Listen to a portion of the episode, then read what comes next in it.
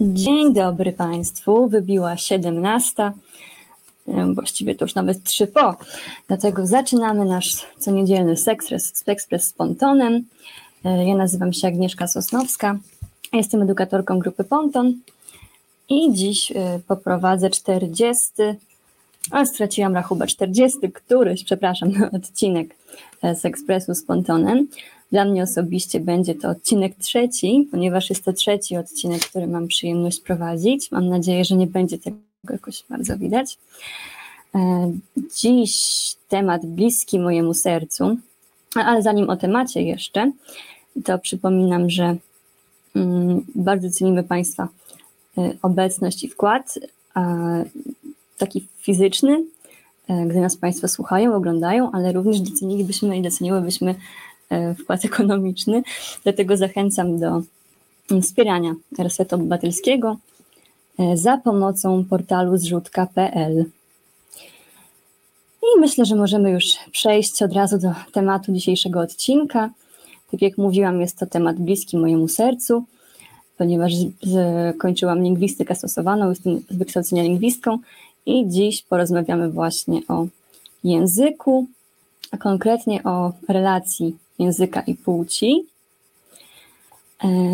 Na moją dzisiejszą ekspertką, w tej sprawie moją rozmówczynią, będzie Martyna Zachorska, językoznawczyni i doktorantka na Uniwersytecie Adama Mickiewicza w Poznaniu, która uczy studentów i studentki sztuki tłumaczenia oraz prowadzi na Instagramie profil Pani od Feminatywów. Powitajmy Martynę. Witam Was wszystkich bardzo serdecznie. Bardzo miło mi gościć po raz kolejny w resecie. Dla tych z Państwa, którzy może nie kojarzą nazwy Pani od Feminatywów, dawniej Księżniczka Spierniczka. A tak, faktycznie nie wspomniałam o tym. Dawniej Księżniczka Spierniczka, obecnie Pani od Feminatywów. W ogóle zachęcam przy okazji do, do śledzenia profilu Martyny. Bardzo wiele wartościowych treści można tam znaleźć, różne ciekawostki językowe i kulturowe, także polecam. I tak, skoro nazywasz się panią od feminatywów, to pomyślałam sobie, zacznijmy od feminatywów, e, czyli innymi słowy, po co nam te wszystkie prezydentki, dyrektorki, adwokatki, czemu tak bardzo walczymy o to, e, by używać tych żeńskich form? Czemu tak bardzo podkreślamy to nawet tutaj w resecie? O co tak naprawdę chodzi?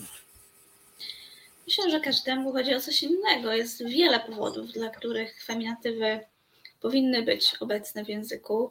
Po pierwsze, jest to po prostu, są one po prostu zgodne z gramatyką naszego języka, ponieważ e, język polski, w języku polskim mamy rodzaj gramatyczny, czyli, czyli odmieniamy rzeczowniki przez rodzaje, czyli e, mamy, e, feminatywy są dla nas rzeczą naturalną, powinny być rzeczą naturalną, to widać tancerz, tancerka, kucharz, kucharka, kelner, kelnerka i tak dalej. Mamy tylko problem z niektórymi feminatywami, z tymi, które oznaczają albo zawody, które są bardzo prestiżowe i wysoko opłacane, albo funkcje związane z władzą, albo zawody zdominowane przez mężczyzn. Dlaczego jeszcze? Dlaczego jeszcze warto? Dla mnie warto, ponieważ e, feminatywy są naszą tradycją językową przed II wojną światową były one standardem. Jako, że mamy w języku rodzaj gramatyczny, no to kiedy kobiety dostały, wywalczyły sobie dostęp do na przykład edukacji uniwersyteckiej, a co za tym idzie do kolejnych zawodów, do których wcześniej nie miały dostępu, na przykład do zawodu adwokata, pojawiła się potrzeba tego, żeby kobiety wykonujące dany zawód nazwać. I wówczas e, logicznym było, i też nie tylko logicznym, ale też promowanym przez językoznawców, że było to, że używano form żeńskich, tak jak analogicznie, jak nauczyciel, nauczycielka, aktor, aktorka, tak była doktorka, profesorka, adwokatka. I w prasie z międzywojnia mamy mnóstwo przykładów e, użycia form żeńskich. Na przykład pierwsze adwokatki w Irlandii, to był tytuł artykułu o pierwszych kobietach, które e, dostąpiły tego zaszczytu i e, złożyły przysięgę adwokacką w Irlandii z roku 1911 bodajże z magazynu Bluszcz. Ja właśnie zajmuję się między innymi e, historią, historią feminatywów i no muszę powiedzieć, że bardzo, bardzo często spotykam się z nimi w, w dawnej prasie. Zatem jest to tradycja. Dla wielu też, y, szczególnie dla osób niekoniecznie związanych z językiem, ale związanych, związanych z ruchem feministycznym, feminatywy są ważne dlatego, że używając ich zwiększamy widzialność kobiet, czyli jakby mm, obrazowo pokazujemy, że kobiety mogą wykonywać e, wiele zawodów. Bo nie ukrywajmy, kiedy mówimy lekarz, kiedy mówimy prawnik, to przed oczami staje nam mężczyzna. To jest tak samo jak w tym teście słynnym Narysuj naukowca, Draw a Scientist, który jest wykonywany od wielu lat, od lat 80. bodajże w Stanach Zjednoczonych i innych krajach anglosaskich. Jest to test, który polega na tym, że dzieciom każe się narysować naukowca. Okazuje się, że dzieci w większości rysują mężczyznę. To się zmienia na przestrzeni lat i coraz więcej kobiet e, jest rysowanych przez dzieci właśnie dzięki reprezentacji w mediach. Tak samo możemy mieć wpływ na reprezentację w języku. Nie możesz stać się tym, czego nie widzisz. Czyli poprzez język e, zachęcamy i urzeczywistniamy e, moc kobiet do wykonywania różnych zawodów. Mhm. A teraz będę taką adwokatką diabła i zapytam, czemu nie wystarczy pani prezes, czemu nie wystarczy pani prezydent? Bo takie głosy się często pojawiają. Mm, dla mnie osobiście pani prezes i pani prezydent brzmi trochę jak kobieta guma, człowiek pająk. Dla mnie sugeruje to, że mm, kobieta pełniąca daną funkcję jest czymś nienaturalnym, jest czymś dziwnym że jest jakimś dziwolągiem, prawda? Tak jak człowiek pająk. Że niby jest, ale jednak jest to coś tutaj nie halo. Natomiast no, trzeba zaznaczyć, że zarówno pani prezes, jak i prezeska są formami poprawnymi, prawidłowymi i można używać jak, zarówno jednej, jak i drugiej. Nie ma z tym żadnego problemu. Rada Języka Polskiego też mówi, że obie formy są, są poprawne. Także tutaj nie ma żadnej nienawiści do pani prezes, czy, czy odwrotnie. Każdy powinien używać takiej formy, jaka jemu jej się najbardziej podoba. Natomiast, y, żeby tylko nie zionął nienawiścią do feminatywów, co bardzo często się zdarza, ponieważ po prostu obie formy są poprawne.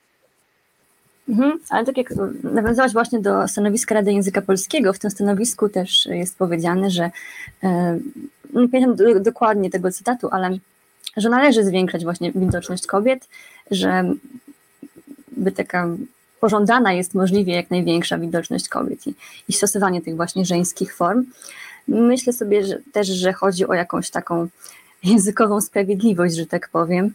E, bo dlaczego zawody o niższym prestiżu w formie żeńskiej są e, akceptowane, podczas gdy właśnie te o większym prestiżu na wyższych stanowiskach nagle nas kują w, w uszy, że tak powiem.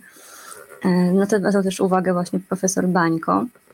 Mm, to, to, to, wrażenie... najbardziej taką moim zdaniem najbardziej widoczną, jakby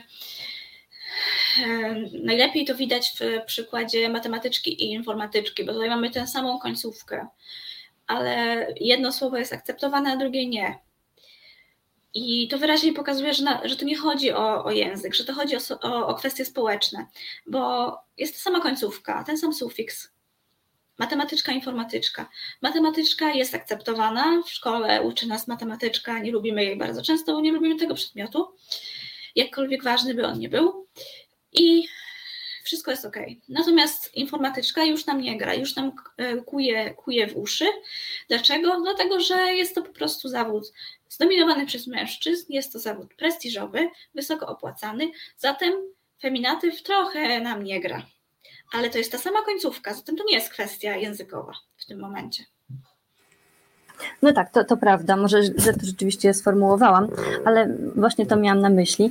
Zdziwiłam się, jak podałaś przykład informatyczki, bo dla mnie jest to zupełnie normalne i zastanawiam się, czy aż do, tej, do tego stopnia żyję w bańce, że nigdy bym nie powiedziała to, że jest to jakaś dziwna forma, najwyraźniej tak. E, w każdym razie chciałam to tak podsumować, że mam takie wrażenie, że ludzie myślą, że jakby żeńskość, kobiecość tej formy, jeżeli mogę takiego, takiej metafory użyć, odbiera jakby powagę zawodowi czy, czy, czy stanowisku. No i to jest po prostu czysty seksizm w moim odczuciu. Że kobiecość nagle nam odbiera jakąś powagę. To, to, to nie jest coś nie tak z tym słowem, z tym um, leksemem, tylko raczej z nami, z naszym podejściem, z naszą mentalnością. Coś jest jeszcze nie tak.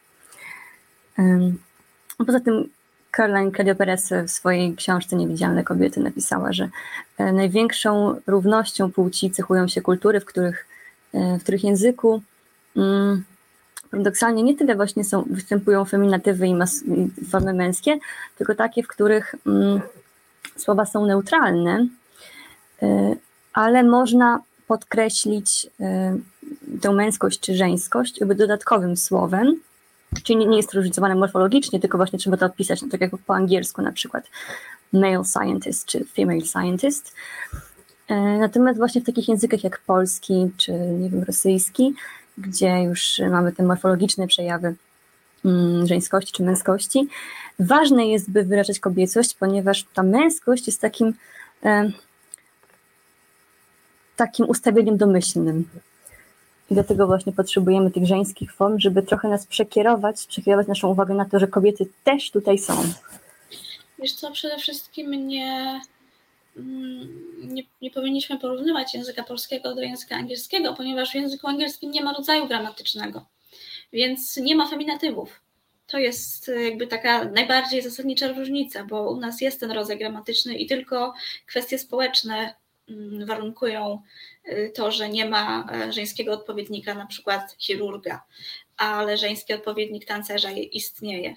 Jakby to jest są tylko i wyłącznie nasze E, uprzedzenia, nasze, nasz sposób myślenia, bo rodzaj gramatyczny jest i jakby spójrz na czeski, spójrz na rosyjski, e, spójrz na niemiecki, spójrz na hiszpański, tam e, większość zawodów, czy wszystkie nawet, ma swoje żeńskie odpowiedniki, bo jest rodzaj gramatyczny, są feminatywy. W angielskim natomiast nie i dąży się do neutralności, czyli nie mamy mm, fireman, tylko firefighter czy policeman, tylko police officer. I tam właśnie dąży się do tego, żeby tej płci nie było widać w żaden sposób e, w nazwach zawodów. Tak, dokładnie. Ja właśnie często spotykam się z takim pytaniem, kiedy e, udzielam lekcji angielskiego. No dobrze, a jak będzie, jak jest to cousin na przykład, czy nie wiem, e, no jakiekolwiek słowo po angielsku, które no, nie definiuje nam tej płci. I ktoś się pyta, ale jak, to, jak będzie to w formie żeńskiej? Nie mówię, no tak samo, bo angielskie formy rzeczywiście są neutralne płciowo, przeciwieństwie do tych polskich, bo często nam się mówi, że prezes jest niby neutratywem, czy, czy, czy, nie wiem, żołnierz, informatyk i tak dalej, że to są neutratywy. E, po angielsku rzeczywiście są, chociaż historycznie wiadomo, pewnie pochodziły od y, męskich form i się zneutralizowały, ale obecnie myślę, że można powiedzieć, że już są rzeczywiście neutralne. Co do rosyjskiego, to akurat tam z feminatywami nie jest za ciekawie. E, tam jest ogromna łatwość tworzenia feminatywów, ale ogrom, również ogromna, jak nie większa, jeszcze niechęć. Rzeczywiście po rosyjsku te feminatywy nie są mile widziane. Pamiętam, jak pisałam pracę dyplomową, to właśnie pisałam po rosyjsku, nawet trudno było mi zweryfikować jakby poprawność gramatyczną, poprawność słowotwórczą tego feminatywu. Musiałam się bardziej kierować intuicją językową niż jakimiś słownikami. Rzeczywiście niechęć jest ogromna. Myślę, że Czy... kultury patriarchalnej, jednak e, kultura wschodnia jest e, bardziej jeszcze patriarchalna niż, niż nasza Polska. Zdecydowanie, jak najbardziej. Wiesz, z drugiej strony latynoskie kraje, mm, Hiszpania, też e, kultura macho i, i taki silny patriarchalizm e, zakorzeniony w tej, w tej kulturze, ale w, e, pamiętam z zajęć z, hiszpańskiego na studiach, tam były, wszystkie zawody miały swoją formę żeńską, także myślę, że to też nie jest, jest reguła. To prawda, chyba trochę zależy od języka i jego specyfiki, prawda? Myślę, że to też odgrywa jakąś rolę. Jakoś to społeczna wizja i ten, struktura języka się przenikają nawzajem.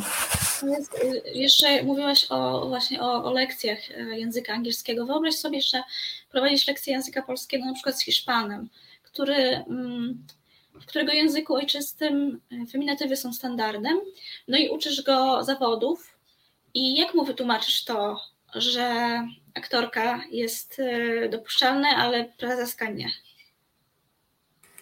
No dokładnie, a poza tym kto powie o Krystynie Jandzie, że jest wybitnym aktorem, a nie aktorką?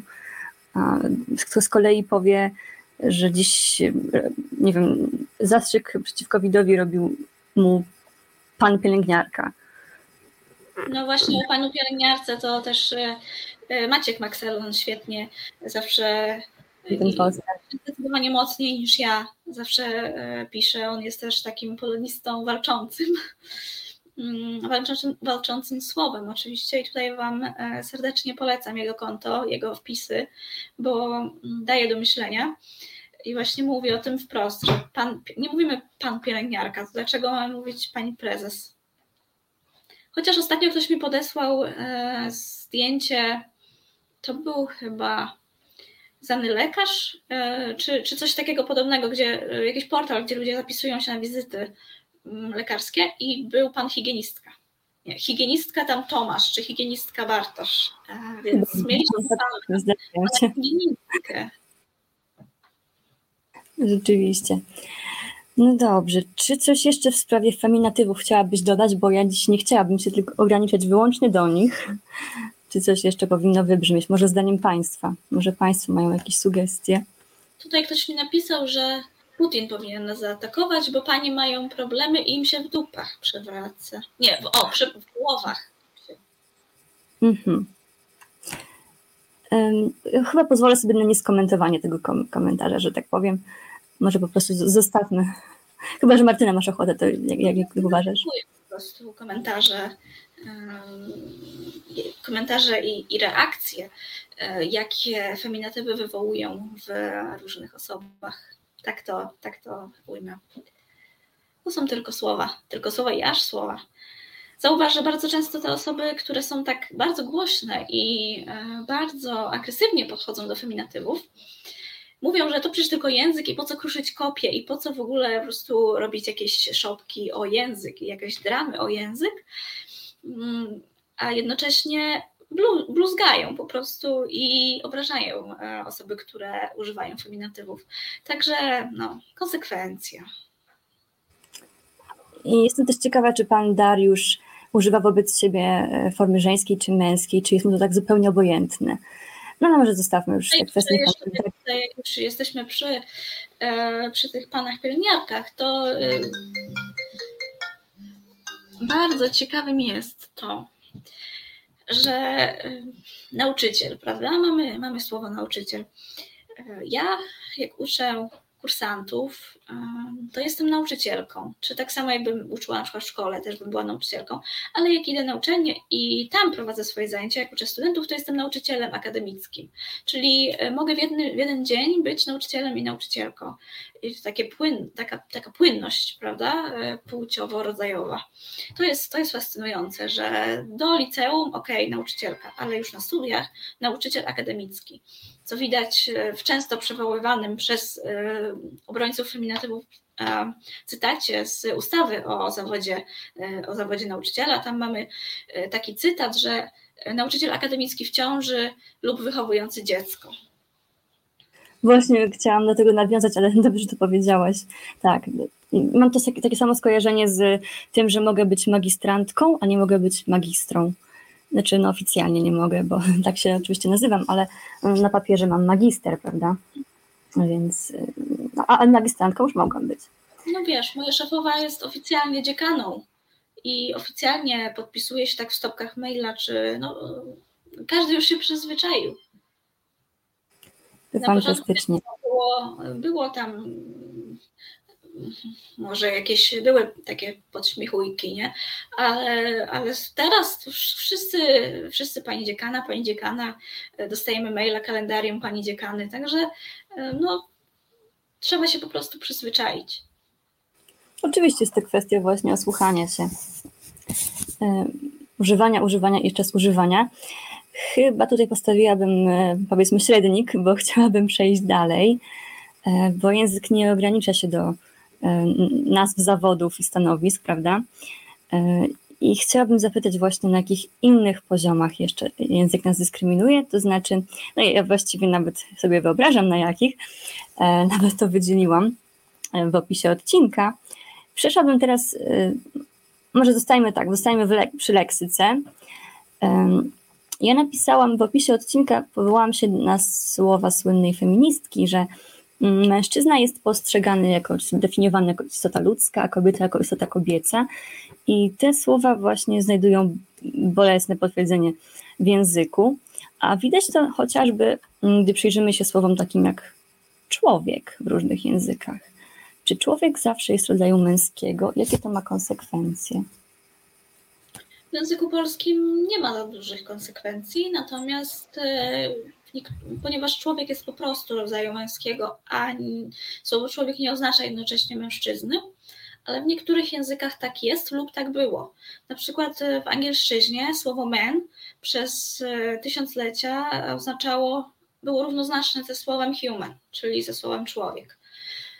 No, w miarę postępu e, ruchu praw człowieka to zaczęło się zmieniać i jakby słowo human wyparło, wyparło słowo man w znaczeniu człowiek dowolnej płci i, i dlatego nie mamy na przykład mankind, już bardzo rzadko można usłyszeć to słowo, tylko humankind, co myślę, że jest bardzo dobrym, e, bardzo dobrym e, krokiem. Tak samo w hiszpańskim, mm, chyba też we francuskim. Natomiast e, w polskim słowo człowiek jest po prostu rodzaju męskiego, ale nie oznacza jednocześnie mężczyzny. Mamy osobne słowo na mężczyznę i osobne na człowieka, także tutaj nie ma, nie przyczepiałabym się tutaj aż tak bardzo do polszczyzny. Polski jest pod tym względem rzeczywiście trochę lepszy, od, bardziej sprawiedliwy od angielskiego, przynajmniej tego starego, ale y, w czasie pracy, pisania pracy dyplomowej właśnie czytałam, że to, że ten człowiek jest rodzaju męskiego, czy polskim, czy rosyjskim na przykład, jednak, y, no może nie masz tak poważnych konsekwencji jak przy tej dwuznaczności, ale jednak y, wywołuje rząd konotacji z, z, no, z mężczyznami po prostu. Często mówi się do mężczyzny, ogarnij się na przykład człowieku, podczas gdy do kobiety mówimy ogarnij się kobieto, babo, czy um, stawić dowolne określenie, ale kobiety właśnie. Tak, tak. E, człowiek jest, e, jakby mężczyzna jest takim człowiekiem domyślnym i bardzo dużo takich, e, takich powiedzeń, zwrotów, nie ma zwrotów takich dla ogólnej ludzkości, nie ma żeńskich odpowiedników, tak jak na przykład mąż stanu. Nie mamy żony stanu. Zatem, jak chcemy powiedzieć o jakiejś liderce, że jest taką wybitną e, liderką i polityczką, no to musimy powiedzieć o niej, że jest wybitnym mężem stanu, tak? Ała. To dopiero kuje mnie w uszy, tak naprawdę. I takich, e, takich e, zwrotów jest, jest całe mnóstwo. Pani władca, pan życia i śmierci, wszystkie te zwroty z panem.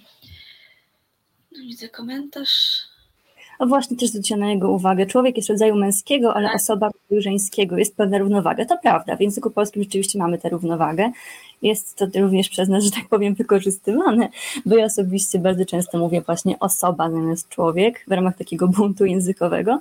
Poza tym mamy też taką praktykę mówienia osoby y, właśnie w pontonie.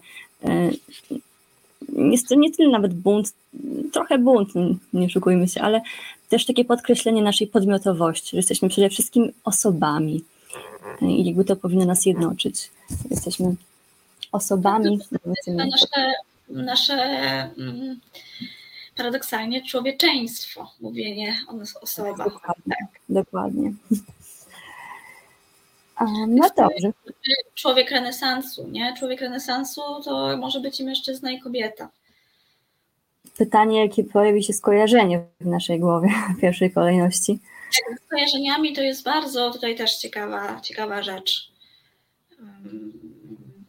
To może przejdźmy do tych. E, może przejdźmy dalej. Czas nam się kończy. E, teraz chciałam zapytać o wulgaryzmy. Nie namawiam do ich może wymieniania po kolei, ale chciałam zapytać, czy występuje jakaś, no coś po polsku nazywa asymetria rodzajowa, płciowa między kobietami i mężczyznami właśnie w wulgaryzmach. Ja pisałam magisterkę o wulgaryzmach, zatem tutaj o wulgaryzmach będę miała może więcej do powiedzenia. Zależy o co pytasz. E, chodzi o asymetrię w użyciu przekleństw. Tutaj e, z badań wychodzi. Mhm. Czy że mam wrażenie, że więcej jest, to, tego nie jestem pewna, to jest taka moja obserwacja prywatna, ale mam wrażenie, że więcej jest w ogóle wulgaryzmów nazywających kobiety. Czy to prawda, tak, czy nie? Tak, Przynajmniej w języku polskim. Tak, w angielszczyźnie tak. Większość wulgaryzmów e, jest związana z kobietami w ten czy inny sposób. Większość wulgaryzmów nazywa kobiety. Natomiast czy w polskim? Myślę, że, że może tak, ale nieznacznie. Natomiast e, dlatego, że, że u nas jednak mamy słowo na H na przykład, czy słowo na K, ale nie to, ale nie to o, e, oznaczające kobietę, tylko to oznaczające narząd mamy dużo e, wulgaryzmów, e, które odnoszą się do e, męskich organów płciowych i u nas są one, myślę, tak samo, jeśli nie bardziej wulgarne od tych, które określają żeńskie narządy płciowe. Natomiast w języku angielskim to za najbardziej wulgarny wyraz uważa się słowo kant, czyli cipa. To jest y, słowo, które zarówno w angielszczyźnie brytyjskiej, jak i w angielszczyźnie amerykańskiej jest uznawane za największe tabu i za najbardziej wulgarne słowo, które nie może paść y, w, przed pewną godziną, bo to wywołałoby ogromny skandal. Mhm, Myślę, że o, Teraz pomyślałam tak, że w języku rosyjskim, kiedyś mi przyjaciółka rosyjskojęzyczna powiedziała, że w języku rosyjskim e, również mm, różne słowa wchodzące od nazwy członka e, kojarzą się e, negatywnie, nazywają właśnie jakąś pejoratywną cechę, podczas gdy te kojarzące się z narządem żeńskim, co ta derywacja, nie będę też po rosyjsku przeklinać, więc już zostawmy to, ale kojarzy się właśnie pozytywnie, właśnie ma na celu podkreślenie, że coś jest zaje mm, fajne. Więc tutaj rzeczywiście taka różnica na, na naszą korzyść dla odmiany. Ale z drugiej strony myślę sobie, że e, te określenia wulgarne nazywające kobiety mm, są bardziej stygmatyzujące i częściej odnoszą się do jakichś stereotypów, albo nawet gdy nazywają e, mężczyzn, to w jakiś sposób obrażają kobiety, uderzają w kobiety. Tak, e, Jessica Valenti pisała, że jeśli chcesz obrazić mężczyznę, nazwij go kobietą co widać na przykład w takich obelgach jak cipa czy pizda. Jak mówimy ty chuju, e, to też kogoś obrażamy, ale to słowo może być też użyte w takim znaczeniu, oczywiście w środowisku, które rozumie, że tak, e, jakby które przyjęło taką konwencję e, językową, ale może, może ono też określać coś pozytywnego że ta, dany mężczyzna jest na przykład e, taki hardy i taki po prostu e, nie da sobie w kaszę dmuchać, tak jak ze słowem bitch w angielszczyźnie. To jest i wulgaryzm, i niewulgaryzm, bo e, jeśli powiesz tak do osoby, której nie znasz, czy znasz powierzchownie, albo osoby, która jest po prostu nie jest twoją koleżanką, no to to jest obraźliwe ale jeśli ja powiem do, do mojej e, przyjaciółki my bitch, no to to jest e, term of endearment, to jest e, takie słowo pozytywne, bo to określa kobietę, która jest asertywna, która radzi sobie świetnie w życiu, bierze byka za rogi i po prostu tutaj prze do przodu z przytupem. Tak samo pewnie z tym, z tym słowem na H. Ale już ale już e, słowa typu cipa, pizda, e, no, no to, to, już, to już jednak są zdecydowanie negatywne, negatywne, negatywnie nacechowane słowa. Tak, pizda, że tak powiem już wprost, e, odnosi właśnie nam się do jakiejś niezaradności, bezradności, jakiegoś nieogaru, prawda? I to ma być w jakiś sposób językowo, znaczy społecznie tak naprawdę utożsamiane z kobietą, prawda? Jak gdy nazwiemy mężczyznę pizdą, no to już chyba trudno sobie wyobrazić gorszą obelgę, prawda? To jest znowu ta tak. kobiecość To jest ciekawe, że, że, to słowo, że to słowo e, też w angielszczyźnie e, oznacza kogoś po prostu słabego, kogoś, kto sobie nie radzi, nie wiem, ze sportem, kto jest e, bardziej kobiecy w swoich manierach, w swoim usposobieniu, ktoś, kto nie, nie chce na przykład wykonywać jakichś trudnych zadań, no jest cały szereg. Po prostu e, chyba chodzi o mężczyznę, który wyłamuje się ze stereotypowego obrazu mężczyzny, jakkolwiek e, on nie wyglądał. I to jest ciekawe, bo przecież e, organ, o którym mówimy, wcale słaby nie jest, ponieważ przechodzi proces porodu, który jest e, bardzo e, nie tylko skomplikowanym, ale również bolesnym procesem, jak wiemy. Właśnie chciałam powiedzieć, nawiązać do tego, co ty mówisz i tutaj do komentarza, który się pojawił, ale baba z jajami to ma być komplement dla kobiety. Dokładnie. Właśnie chciałam powiedzieć, że dla kontrastu, gdy powiemy o kimś, że ma jaja, no to chyba największe wyróżnienie, prawda? No mieć tak. jaja, czyli, no, czyli no, świat można zwojować po prostu, mając jaja. No, ta, taki przynajmniej jest ten przekaz. Mm. E, rzeczywiście, gdy powie się kobiecie, że ma jaja, no to tak jakby się ją dowartościowuje a tak naprawdę te rzeczone jądra są dość delikatne i, i bardzo łatwo je uszkodzić. Nie są jakoś szczególnie wytrzymałe. Nie wiem, dlaczego miałoby to czymś świadczyć. No tak, ale kulturowo przez, przez setki lat to mężczyzna był tym wyżej postawionym, tym mądrzejszym, tym zdolniejszym, tym, który przewodził. Zatem e, to, co związane z mężczyznami, było uznawane i nadal pośrednio jest uznawane za lepsze. E, czyli baba z jajami, no to jest e, ktoś lepszy od zwykłej baby, bo ma jaja, bo jest trochę mężczyzną. Jaja, tak. Czyli trochę tym lepszym, trochę takim nad człowiekiem, bym też mogła się pokusić o takie stwierdzenie. Nad kobietą może w tym Nad przypadku. kobietą jakkolwiek to, to zabrzmi. E, ale no, tak jak właśnie mówiłaś, kobieta wcale takich lekkich doświadczeń nie ma i mm, gdy na przykład powiemy, że jest babą z jajami, bo urodziła pięcioro dzieci, to tak trochę to dziwnie brzmi w moim odczuciu. No w ogóle rzadko się mówi baba z jajami w kontekście takich stereotypowo e, żeńskich e, żeńskich cech, tak, prawda? Tak, chyba że, chyba, że chodzi o kobietę, która rządzi twardą ręką w gospodarstwie domowym, to wtedy mówimy, że jest baba z jajami, nie? Tak na Śląsku, śląska babka z jajami. Niemniej jednak wolę, gdy ktoś mnie komplementuje, używając moich e, organów, na przykład, nie wiem, baba z jajnikami może być jak dla mnie. Czy z waginą, czy z... Jakby mnie y, tak y, w takim codziennym użyciu to jakoś nie, nie razi, natomiast warto się temu przyglądać. Ja jako, jako językoznawczyni to dostrzegam dużo takich smaczków, ale y, czy mi przeszkadza baba z jajami? Osobiście nie przeszkadza mi, tylko warto pamiętać, jaki mechanizm za tym, za tym stał.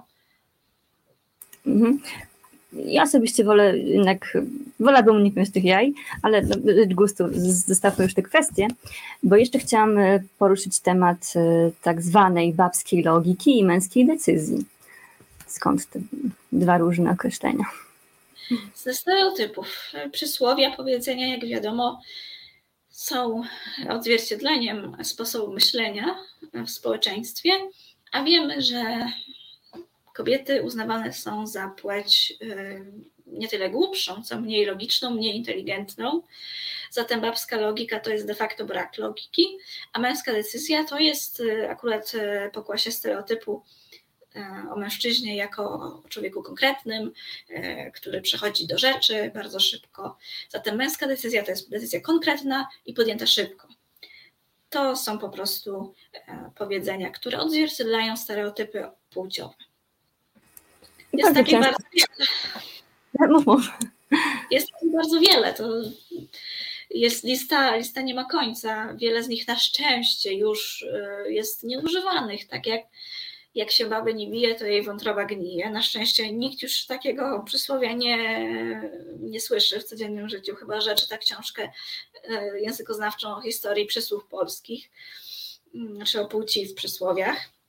No ale mamy wiele takich y, wiele takich przysłów. Że na przykład mężczyzna może być tylko niewiele ładniejszy od diabła, a kobieta musi być piękna jak anioł. Jest cały szereg takich. Jeszcze wracając do, do tych starszych powiedzeń, to na przykład u kobiety głos długi, a rozum krótki. A, to jest akurat y, analogia chyba do rosyjskiego powiedzenia. Rzeczywiście też słyszałam takie powiedzenie po rosyjsku. E, dosłownie to to samo, słowo w słowo. Jeszcze jest takie wyrażenie, no właściwie szereg wyrażeń, jeździć i etc. W ogóle można sprawdzić tutaj wszystko, jak baba. Tak, wszystko robi się jak baba. E, na tym, e, na tych przysłowiach te przysłowie wykorzystała reklama e, podpasek Always e, kilka lat temu.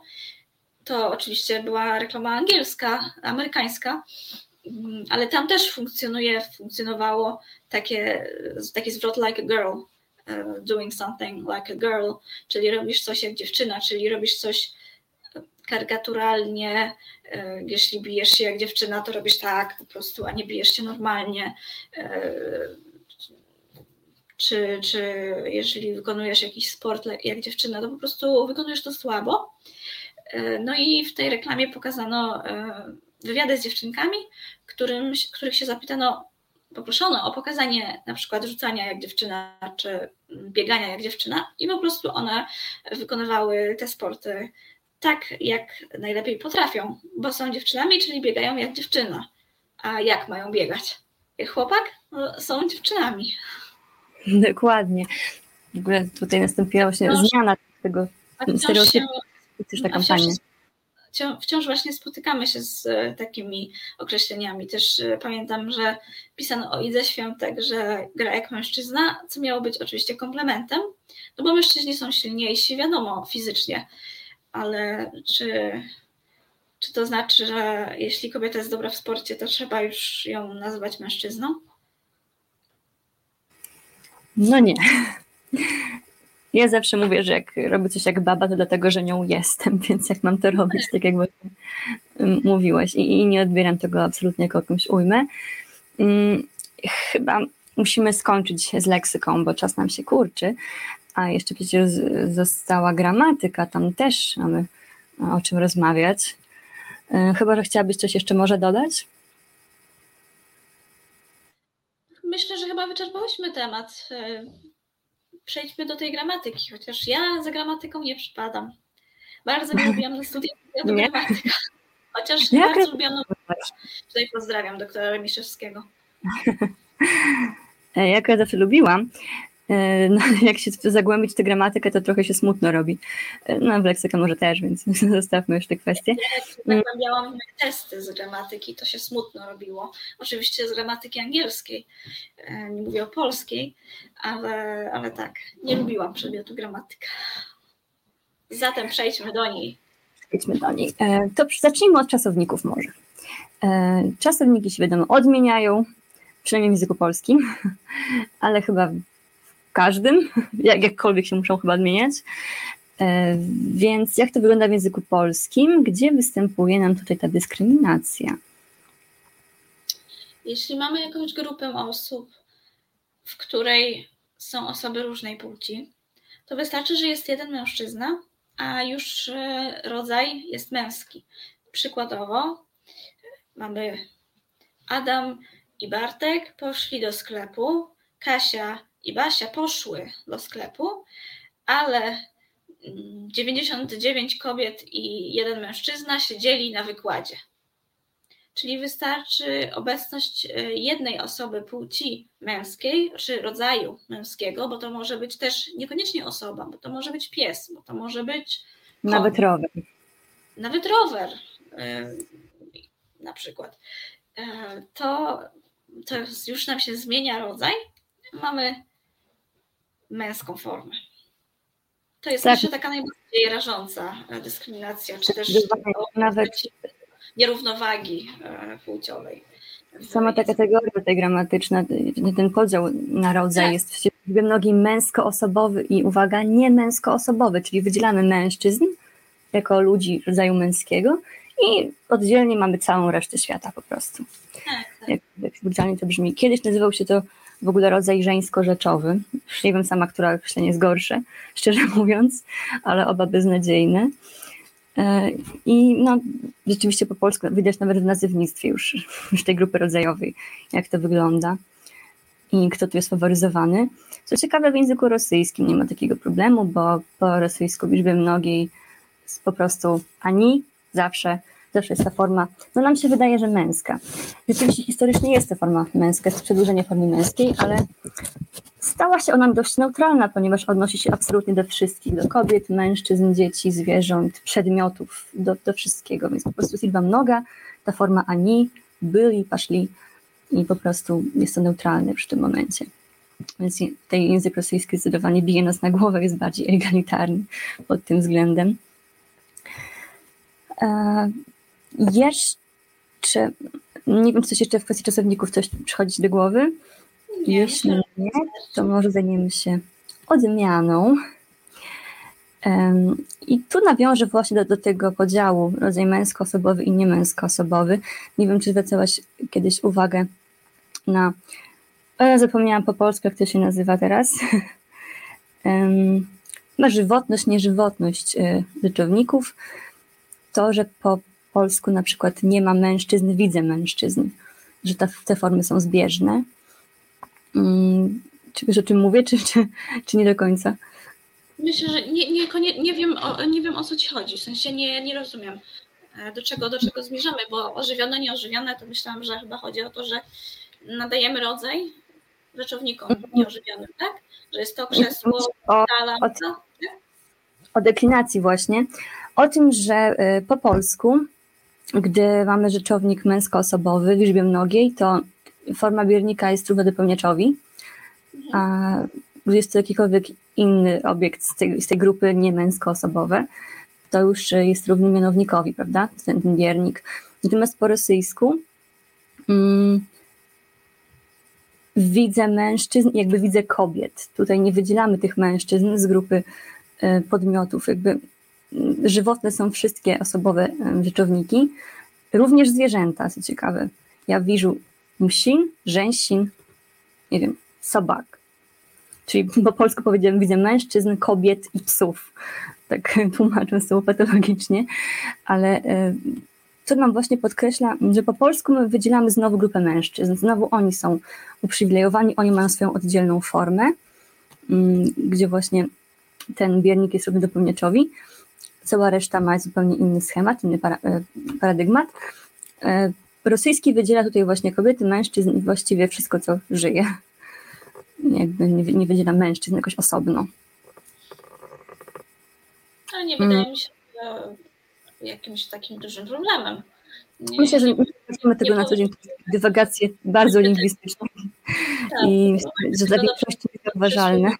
Do przysłów e, seksistowskich, także to jest tylko taki jakieś niuanse lingwistyczne, nie, nie uważam to, tak, to był... To już, tak, tak, to, w tym akurat siedziałam długo przy pisaniu pracy, więc jakby ja to zauważam zdecydowanie, ale myślę, że przeciętna użytkowniczka czy użytkownik języka na to nie zwraca takiej uwagi, jak na przykład na te baby z jajami. No ale warto wiedzieć, że coś takiego występuje, skoro już mamy taką audycję na ten temat. To przejdźmy może do zaimków. Zaimków i ich łączliwości z różnymi innymi formami. Jak to jest, że zaimki nieokreślone nam się łączą zawsze z męską formą? I co możemy z tym zrobić? Co masz na myśli mówiąc zaimki nieokreślone, zaimki... E, zaimki, które na przykład, na przykład, mm, gdy nie wiemy tak naprawdę o kim mówimy, tak. na przykład ktoś, ktokolwiek y, był, ktokolwiek widział, zrobił, wszędzie tutaj jest ta męska forma. No dlatego, że męska forma jest, e, tak jak już mówiliśmy, jest domyślną. Zatem ktoś jest e, rodzaju męskiego, tak? A dopiero jak już wiemy, nie ma czegoś takiego jak e, w języku angielskim, że tam um, kiedy nie wiemy, jakiej płci jest dana osoba, to możemy stosować singular they, czyli pojedyncze wy. Tam, tam jest mhm. to uznawane za poprawne. Tak samo możemy użyć he łamane przez she albo odwrotnej kolejności, bo tam przez to, że nie ma tego rodzaju, jest to łatwiejsze i dlatego tam ten, te, ta forma, forma they się, się przyjęła, bo po prostu system na. Tak, zdecydowanie. Po polsku mamy ten problem, że rzeczywiście no, ten, ta męskość jest domyślna, a te formy nie są nigdy neutralne, e, ale pojawiły się rozwiązania w naszym bańkowym środowisku. Pojawiło się, pojawił się zaimek ktośa na przykład. Można też na to zwracać uwagę i mówić osoba, jeśli jakakolwiek osoba wie, widziała, była, czytała i tak dalej. Mm, ja osobiście staram się właśnie unikać tych zaimków, które się łączą z zaim męskim. Mm, no ale to tak mówimy bardziej, żeby zwrócić na to uwagę. I tu właśnie widzę y, komentarz, bardzo ciekawa i dająca do myślenia rozmowa odnośnie walki z krzywdzącymi i fałszywymi stereotypami płciowymi. Y, przedstawić, przedstawia prawdę o tym, że każde zachowanie, czynność i zajęcie nie ma przypisanej płci. Mhm, zgadzamy się, myślę, w 100%. Tak samo ciekawie mówicie o zaimkach. Dziękujemy bardzo. Ja y, też podziękowałam w imieniu Martyny. Dziękujemy też głównie Martynie, bo ona jest dzisiaj naszą specjalistką. Ale to jeszcze nie koniec. Ja dziękuję Wam. E, to jeszcze nie koniec. E, mamy zaimki, mamy czasowniki, mamy też jeszcze przymiotniki. E, to taka moja prywatna obserwacja, ale mm, czy nie drażni Cię na przykład to, że jak zajmujesz się językami obcymi i sprawdzisz jakieś słówko, bo myślę, że to się zdarza na każdym etapie nauki, sprawdzisz jakieś słówko, albo nie wiem, tłumaczysz coś chcesz podobać najlepszy synonim. Nie drażni cię to, że wszędzie musisz wpisywać ten rodzaj męski, bo jest tym rodzajem domyślnym. Nie. Nie? Mnie drażni to strasznie. Nie, nie drażni mnie to, wiesz, y, bardziej mnie drażni na przykład, jeśli już mówimy o przymiotnikach, ja w ogóle się nie zastanawiałam nad tym, że ja wpisuję słowo w rodzaju męskim e, do słownika, może dlatego, że po prostu wpisuję e, pierwsze kilka liter i, i już jakby mi podpowiada sam e, słownik, znaczy się ta sztuczna inteligencja. Natomiast co mnie irytuje, jeśli chodzi o przymiotniki, to na przykład takie usilne podkreślanie urody kobiet w tekstach, które nie ma, w tekstach o osobach, które nie zajmują się urodą. Często możemy e, znaleźć takie, e, takie przymiotniki, nie? piękna sportsmenka w tekście o, nie o tym, że pozowała do jakiejś sesji, ale w tekście o tym, że zdobyła medal e, olimpijski. Czemu nie powiedzieć utalentowana sportsmenka, słynna sportsmenka, obiecująca sportsmenka. No, przymiotników mamy w brud i warto korzystać, bo przecież o mężczyznach nie mówimy ciągle, że są przystojni, tylko wtedy, kiedy jest ku temu kontekst, prawda? Czy, czy może mnie się dać? Mam wrażenie, zdecydowanie rzadziej niż kobiety, że są ładne, piękne i tak dalej, to prawda. Ja to, już... to właśnie e, takim w takim pionierskim tekście dla e, studiów nad językiem i płcią e, w 1973 roku Robin Lakeoff e, wyróżniła jako jeden z elementów Women Talk, czyli mowy kobiet, wyróżniła stosowanie konkretnych przymiotników. Oczywiście dzisiaj jej badanie uznaje się za słabe metodologicznie, ponieważ ona nie przeprowadziła de facto żadnego badania, a jedynie opierała się na retrospekcji, co jest błędem e, w badaniach językoznawczych. Ale e, wyróżniła tam takie e, kobiece przymiotniki, czyli uroczy, jak tutaj w tej, właśnie u mnie teraz w głowie zachodzi proces symultanicznego tłumaczenia bez, bezwiednego bo tam mieliśmy na przykład gorgeous, awesome, adorable, uh, czyli te wszystkie urocze, słodkie, uh, jakie jeszcze kochane, e, przepiękne, cudowne. To wszystko jest uznawane za element mowy kobiet, element języka kobiecego. Mężczyzna raczej nie powie, że coś jest e, cudowne, że coś jest słodziutkie, że coś jest urocze. Tak przynajmniej się jakby stereotypowo mówi, że raczej mężczyzna tak nie powie. Mhm, to też jest bardzo ciekawe. No, ja zwracałam uwagę na te przymiotniki właśnie zawsze, nawet w swojej pracy dyplomowej specjalnie po dodaniu odpowiedniego odnośnika stosowałam rzeczywiście w przypisach formy żeńskie albo neutralne, może, różnie mieszałam. Może dlatego, ja nie, może dlatego ja tego nie zauważyłam, bo ja pisałam po angielsku po prostu pracę tak, dyplomową. Może rzeczywiście tak, ja po rosyjsku, więc tutaj ten rodzaj był częstszy i, i tak, rzeczywiście to mogło być przez to. E, ale mm, już tak kończąc ten, ten wątek, to chciałam tak ogólnie podsumować to, co powiedział do tej pory, że w ogóle formułujemy komunikat tak, jakby miały odnosić się do mężczyzny, chyba że jest to na przykład reklama proszku do prania. Wtedy nagle pojawiają nam się żeńskie formy, nie wiadomo skąd istnieją. Aczkolwiek warto dodać, że jako, że wiele firm produkujących proszki do prania to są firmy zachodnioeuropejskie i mamy tłumaczone reklamy na język polski, ale warstwa wizualna nadal oczywiście jest ta sama, co na przykład w reklamie niemieckiej, to widzimy coraz częściej e, mężczyzn, którzy występują w tych reklamach, co jest absolutnie pozytywnym zjawiskiem. Tak, widzimy mężczyzn, którzy wkładają e, ubrania do pralki, widzimy mężczyzn, którzy zajmują się dziećmi i co ciekawe, nie, już, już nie są to wyłącznie tak zwane ciamajdy, czyli nie są to już mężczyźni przedstawione w stereotypowy sposób, stereotypowy, czyli mężczyzna nie umie poradzić sobie z dziećmi, nie umie poradzić sobie w kuchni i po prostu dom e, brudem zarasta pod nieobecność żony. Fajnie, że już widzimy aktywnych ojców w reklamach, że widzimy ojców, którzy pomagają dzieciom w chorobie, w przeziębieniu, że, że piorą, gotują, prasują i to jest, to jest fajne. Pewnie dlatego, że jednak zachodnie reklamy, ale idziemy w dobrym kierunku ale jest pokazywany u nas, więc już robi robotę, że tak powiem. I, no, no jest... Widzę, pani, pani Bożena mówi o literaturze kobiecej, tak, u mnie był tak, podcast tak. na ten temat, też robiłam live'a na temat literatury kobiecej, tak, to jest bardzo obraźliwe. Sugeruje, że ta literatura jest gorsza, bo kobieca, że jest płytka. No, to jest literatura w domu męska tak, i literatura kobieca. Literatura kobieca. E, podczas gdy Mm, jak, jak zauważyła e, jedna z właścicielek, e, znaczy jedna z e, współwłaścicielek sieci księgarni, każda literatura jest kobieca, ponieważ kobiety stanowią większość czytelników i czytelniczek w Polsce. Zatem każda literatura jest kobieca. I co to znaczy literatura kobieca? To jest jakiś gatunek, to nie jest literatura czytana przez kobiety, ani literatura pisana przez kobiety.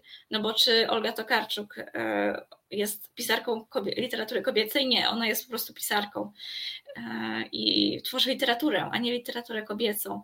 Literatura kobieca to jest po prostu określenie czegoś, co ma niewielką wartość e, literacką, czegoś, co jest kiczowate, czegoś, co jest schematyczne, Moim zdaniem jest to uwłaczające i dla literatury, i dla kobiet, bo sugeruje, że my kobiety czytamy tylko rzeczy płytkie, miałkie, nawet jeśli, to dlaczego by to stygmatyzować? Dlaczego po prostu wymyślać jakąś nazwę? Zamiast kobieta. Mówić, zamiast po prostu mówić o gatunkach literackich. Mamy gatunek romans, gatunek e, horror, gatunek kryminał i tak dalej. E, mówmy o gatunkach, e, mówmy o e, wartości literackiej danego dzieła ale nie o literaturze kobiecej, bo to by oznaczało, że nie, jest jakaś literatura męska, która jest super e, wybitna i ambitna. Albo jest. Przecież też są tak zwane czytadła, które są stereotypowo męskie. Przynajmniej kiedyś były, pamiętam takie książeczki o wojnie, o jakichś bohaterach, które były odpowiednikami harlekinów. Były mm. tak, w okładkach stylu harlekiny. harlekiny. Podczas gdy tak. kobiety czytają cały szereg e, gatunków i piszą, i tworzą cały, cały szereg gatunków, a to, to sugeruje, że mężczyźni czytają tylko ambitne rzeczy, bo mężczyźni w ogóle interesują się tylko ambitnymi rzeczami. Tak, taki, no, taki przekaz z tego płynie, to prawda. I tutaj postawiłabym znowu średnik, bo na sam koniec, bo już strasznie szybko nam minął czas, na sam koniec chciałabym jeszcze poruszyć ważny, myślę, wątek kontekście nazwy tego programu, e, Sexpress, przypominam, spontanem, e, a mianowicie jak to wszystko, albo jak jakieś, nie wiem, poszczególne poziomy dyskryminacji kobiet w języku przekładają się na, na seksualność, na nasze podejście do seksualności, na postrzeganie seksualności przez pryzmat właśnie kulturowych ról, ról płciowych.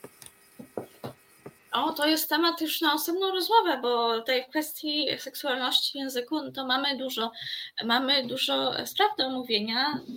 Przede wszystkim wulgaryzmy. Nasz język jest albo wulgarny, albo infantylny, albo medyczny w, w kwestii seksualności. I jeszcze nie wypracowaliśmy sobie neutralnego e, języka e, seksualności i musimy tak lawirować pomiędzy wulgarnością, infantylnością i medycznym, medycznym żargonem co prowadzi do różnych e, sytuacji, może z pogranicza e, komedii. Mm. Dużo takich słów e, związanych, z seksualnością jest męskocentryczna. Mówimy o seksie jako o penetracji, czyli jakby jest to mm, taka mm, sytuacja, gdzie mężczyzna jest, jest aktywny, kobieta pasywna. Wszystkie też te militarno-brutalne metafory które są obecne zarówno w angielskim, jak i w polskim, te wszystkie screw, bang e, i po polsku przelecieć e, i tak dalej, nie mówiąc o bardziej e, o bardziej wulgarnych odpowiednikach. Tak, Mamy... że wszystkie stawiają w podmiocie tego zdania tak. prawda, w, w obiekt, w object, w dopełnieniu kobiety, prawda, czyli te, ten mężczyzna jest performerem tej akcji, że tak powiem, jest właśnie wykonawcą, chyba się nazywa agencem po polsku, e, w tej gramatycznej mm, nomenklaturze, a kobieta... Agentem.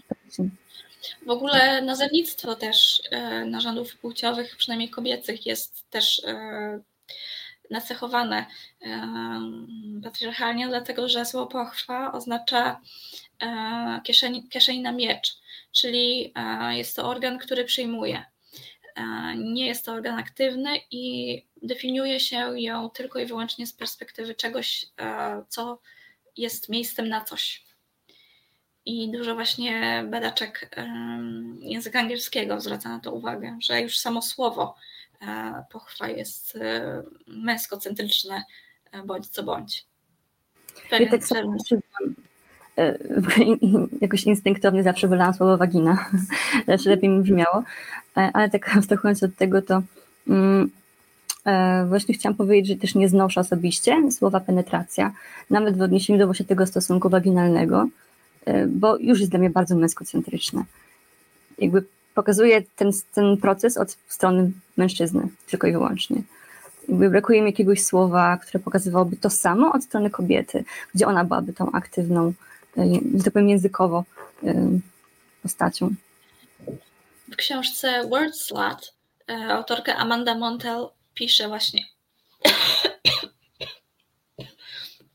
pisze właśnie o, o tym, co mówisz, że nie ma takiego słowa, które by oznaczało um, czynność, sam proces stosunku z perspektywy kobiety i ona tam e, zachęca do stworzenia konkursu na, na takie słowo i ona na przykład mm, ona na przykład proponuje słowo envelope.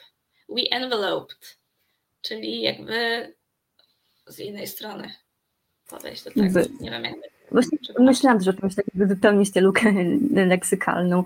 No, no, nie wiem, tak na, na szybko, może wezmę udział w konkursie, może jeszcze się wykaże. Mhm. Ale coś właśnie takiego, co zamiast na przykład um, ktoś penetruje, to właśnie ktoś, nie wiem, no powiedzmy tak. szybko przyjmuje, obejmuje, nie wiem, wpuszcza jakoś, nie wiem, y, no wiesz o co chodzi, o, osacza, no nie wiem, cokolwiek. Coś takiego właśnie, gdzie ta kobieta będzie podmiotem, nie przedmiotem działania. E, czy coś jeszcze powinnyśmy e, dzisiaj poruszyć? Nie wiem, ile mamy czasu, szczerze mówiąc. 18.02. Mm, tak powoli powinnyśmy już kończyć. A takie ostatnie pytanie, może na szybką jakąś odpowiedź. Czy zauważyłaś może, żeby język jakoś e, faworyzował osoby heteroseksualne samą heteroseksualność jakoś promował? Albo piętnował? Tak, język, mm, tak jak większość elementów życia społecznego jest e, heteronormatywny, jest, e, jest częścią tego, co nazywamy compulsory heterosexuality, czyli obowiązkowej heteroseksualności. Na przykład e, już, już coraz rzadziej, ale jednak czasem słyszy się kochający inaczej, tak zwane małżeństwa jednopłciowe, to tak zwane, albo branie w cudzysłów, to zdarza się szczególnie po prawej stronie. Jest, e, jest tego coraz mniej, mm, ale, ale wciąż, wciąż się zdarza, wciąż się zdarzają takie przypadki.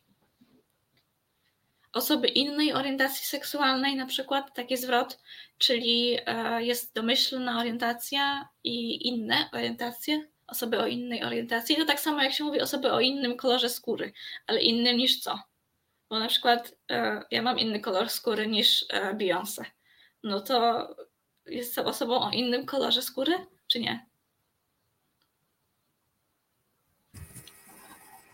Teoretycznie tak, praktycznie pewnie nie.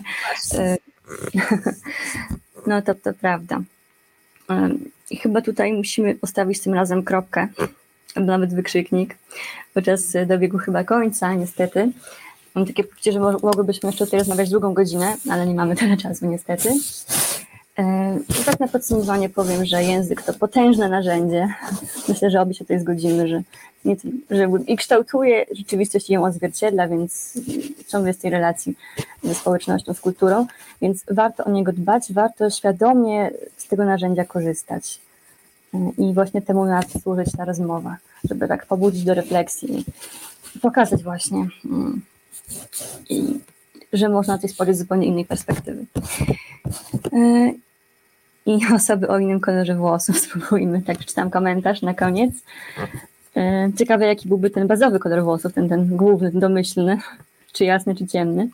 Łysy. No już, e, słucham? Łysy. Łysy. A, łysy, o tak, jako neutralny, rzeczywiście. No w każdym razie na dzisiaj musimy już kończyć. Bardzo Ci Martyna dziękuję za dzisiejszą rozmowę. To ja dziękuję za zaproszenie i za możliwość wystąpienia po raz kolejny w resecie. Zawsze, jest, zawsze to miłe doświadczenie być u Was. Bardzo się cieszymy. Mam nadzieję, że jeszcze się zobaczymy, e, czy w resecie, czy w ogóle jakkolwiek, gdziekolwiek. Bardzo dziękuję również Państwu i na tym kończymy. Do zobaczenia za tydzień. Do Bardzo dziękuję. Dziękuję I miłego wieczoru. Do widzenia.